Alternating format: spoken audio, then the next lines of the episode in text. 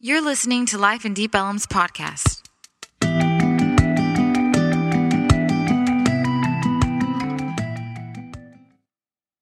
Hey guys, uh, I wanted to share a little bit of the fire hose that goes off of my brain sometimes.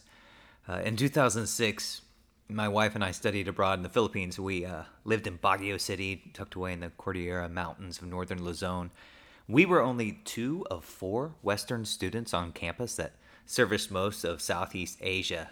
So we sat in classes alongside Samoans, Burmese, Fijians, Vietnamese. Uh, we ate dinner with New Zealanders. Uh, our Chinese friends showed us how they celebrate New Year. It's pretty crazy.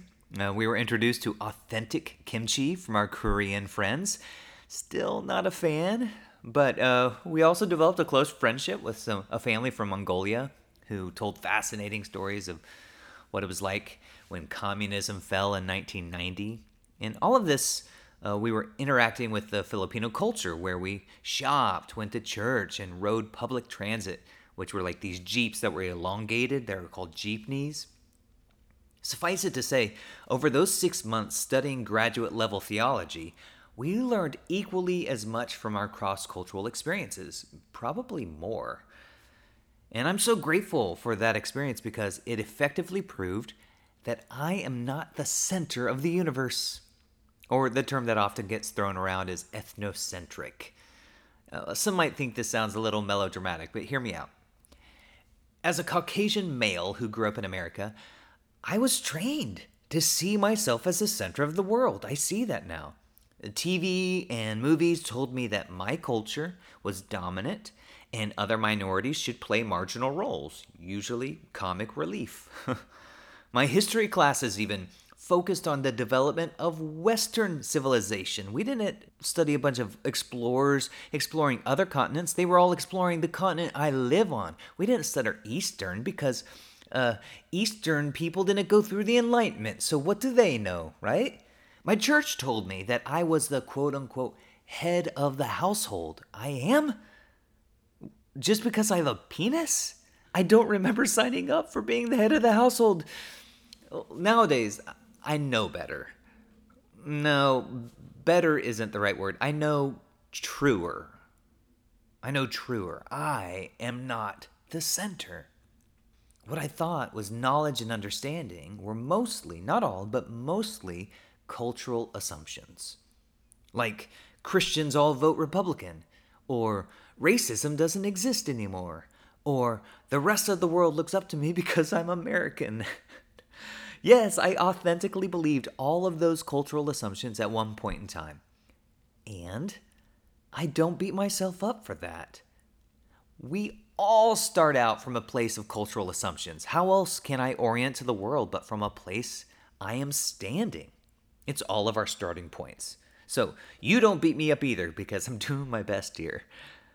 However, like everyone, I had a choice to make.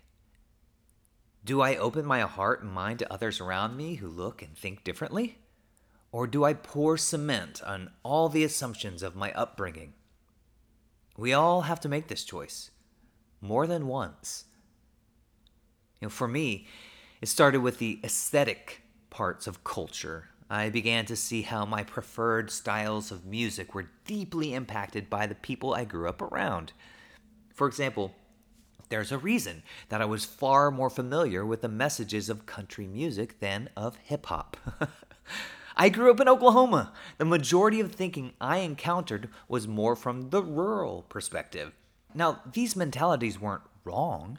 In fact, I appreciated their pragmatism and value for hard work. These are important parts of who I am today, and I'm grateful for them. But those rural mentalities are a far cry from the urban perspectives of marginalized people groups, the kinds of messages that I've come to appreciate in conscious hip hop. Music, film, art. Some people never learn to appreciate any of the aesthetic parts of culture outside of their bubble. Again, there's nothing wrong with those things, they just aren't the center of the world. And I would argue that of all the components of culture, the arts are the easiest to open our hearts and minds to. Now, I'm not saying that we have to prefer these other styles, right? Just appreciate them. for what they are. Listen, I prefer pop music to jazz. I can see some people cringing, like, you're not allowed to say that out loud. But it's true. People can judge me for it, but there it is. Still, I appreciate jazz. You know, I can play musical instruments. I can understand the complex nature of them and the improvisation that's needed. I can listen to it and see the beauty, even if it doesn't move me, like listening to my 70s playlist on Spotify. Love me some James Taylor, some Stevie Wonder. But if I can't open my heart and mind to different styles of music or film or art, how on earth am I going to open my heart and mind to other parts of culture, like politics and faith? I grew up thinking that all politics were binaries right? Our media culture disciples us to see it that way Republican, Democratic, conservative, liberal. But let's be honest, nothing is that simple. Take the issue of abortion. Does being pro life mean that someone is against women's rights? No. But the media would have us believe so. Does being pro choice mean that someone is comfortable with killing fetuses? No. But again, we prefer false binaries. They make our lives easier to live within the bubble that we're comfortable with. You know, I remember watching a clip of The Daily Show with Jon Stewart. Uh, they were covering one of the Democratic conventions, a bunch of people there, and they interviewed these people and they kind of set them up, like asking them questions about this value of inclusion, got all these people pumped about their, celebrating their willingness to include everyone. And right after they get them talking about inclusion, uh, they would then ask the people about all those other people who believed in gun rights or stricter immigration laws. And these same people who were touting how inclusive their party was would scrunch up their faces in anger and demonize all those people. It was hilarious, right? They were all so blind to their inconsistencies and hypocrisy. And what I love about it was that The Daily Show, which leans more to the left, they were the ones making that critical observation. They weren't pointing fingers at others, they were pointing fingers at themselves. This is where comedy can be prophetic. See a past podcast. Instead of getting everyone to demonize people outside of our bubble, we take a good hard look in the mirror. And we go, nope, I am not the center.